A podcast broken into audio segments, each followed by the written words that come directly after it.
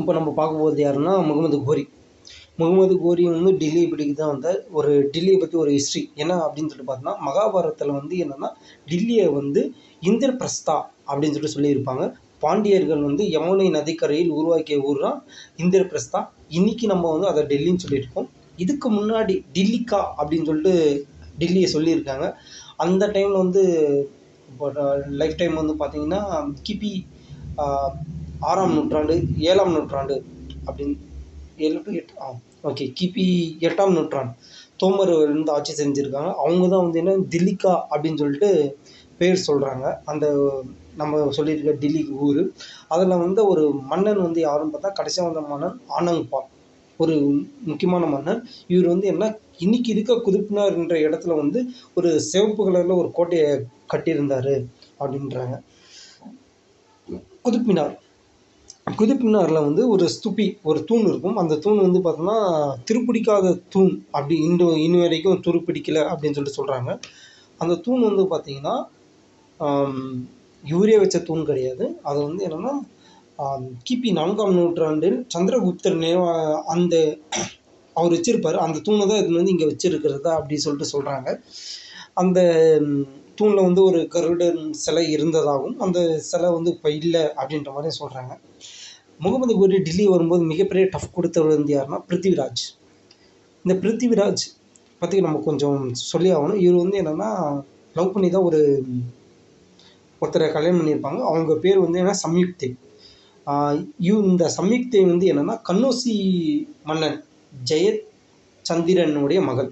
ஒரு ஜெயச்சந்திரன் ஒருத்தர் இருக்கான் அவனுடைய மகள் தான் சம்யுக்தை இந்த சம்யுக்தையை தான் வந்து என்னென்னா பிருத்திவிராஜ் கல்யாணம் பண்ணிடுறாரு. எப்படின்னா தூக்கி வந்து என்ன சொல்கிறது போய் இந்த ஜெயச்சந்திரன் வந்து என்ன பண்ணியிருப்பான்னா பிருத்திவிராஜுக்கு சொல்லாம பிருத்திவிராஜெல்லாம் சொல்லாமையே வந்து என்னென்னா ஒரு அலையன்ஸ் பார்க்குற மாதிரி. சரி அந்த காலத்தில் வந்து மன்னர்கள் வந்து சண்டை போட்டு யார் வின் ஆகிறோம் அவங்களுக்கு பொண்ணு தரேன் அப்படின்ற மாதிரி ஒரு ஃபங்க்ஷனை ரெடி பண்ணியிருப்பார்.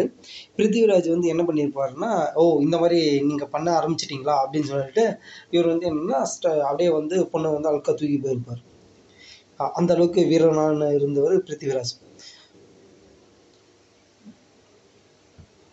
ஆயிரத்தி தொள்ளாயிரத்தி ஆயிரத்தி நூற்றி தொண்ணூறு. இதில் வந்து என்னென்னா பிருத்திவிராஜும் முகமது கோரியும் வந்து சண்டை போட்டிருப்பாங்க. இதில் வந்து என்ன மோகிரி கோரி தோற்று இருப்பார் முகமது கோரி தோற்று இருப்பார் இவர் வந்து கொல்லாமல் விட்டுட்டு இருப்பார் அதுக்கு அடுத்துட்டு வந்து என்ன பண்ணியிருப்பான்னா ஆயிரத்தி நூற்றி தொண்ணூற்றி ரெண்டு.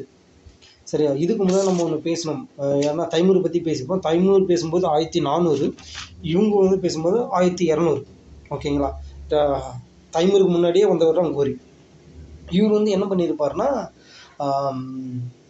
யார்? முகமது கோரி. என்ன பண்ணியிருப்பாருன்னா பிருத்திவிராஜை வந்து சாகடைத்துக்காக எதிரிக்கு எதிரி நண்பன் அப்படின்ற மாதிரி அவங்களுடைய மாமனார் கூட டைப் மாதிரி அவங்களுடைய மாமனார் யாருன்னா ஜெயச்சந்திரன் அவர் கூட டைப் வச்ச மாதிரி இவரை வந்து சண்டை போட்டிருப்பார். அந்த டைமில் வந்து என்னென்னா பிருத்திவிராஜை வந்து நயவஞ்சகமாக அப்படி நயவஞ்சகமாக என்ன சொல்கிறது போர் கரெக்டான போர் டாக்டிக்ஸ் யூஸ் பண்ணாமல் தான் வந்து ஏமாற்றி கொண்ட மாதிரிலாம் சொல்லியிருக்காங்க. பிருத்திவிராஜ்.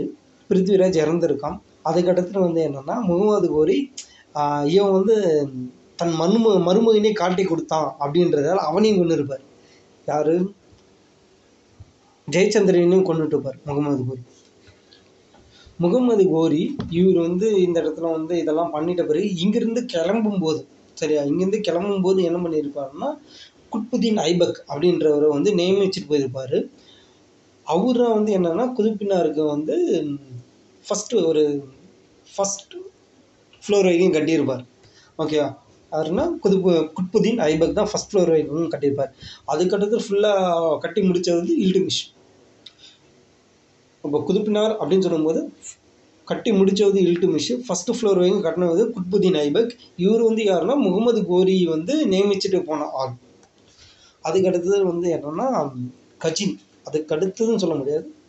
முகமது கஜினை பற்றி பேச போகிறோம்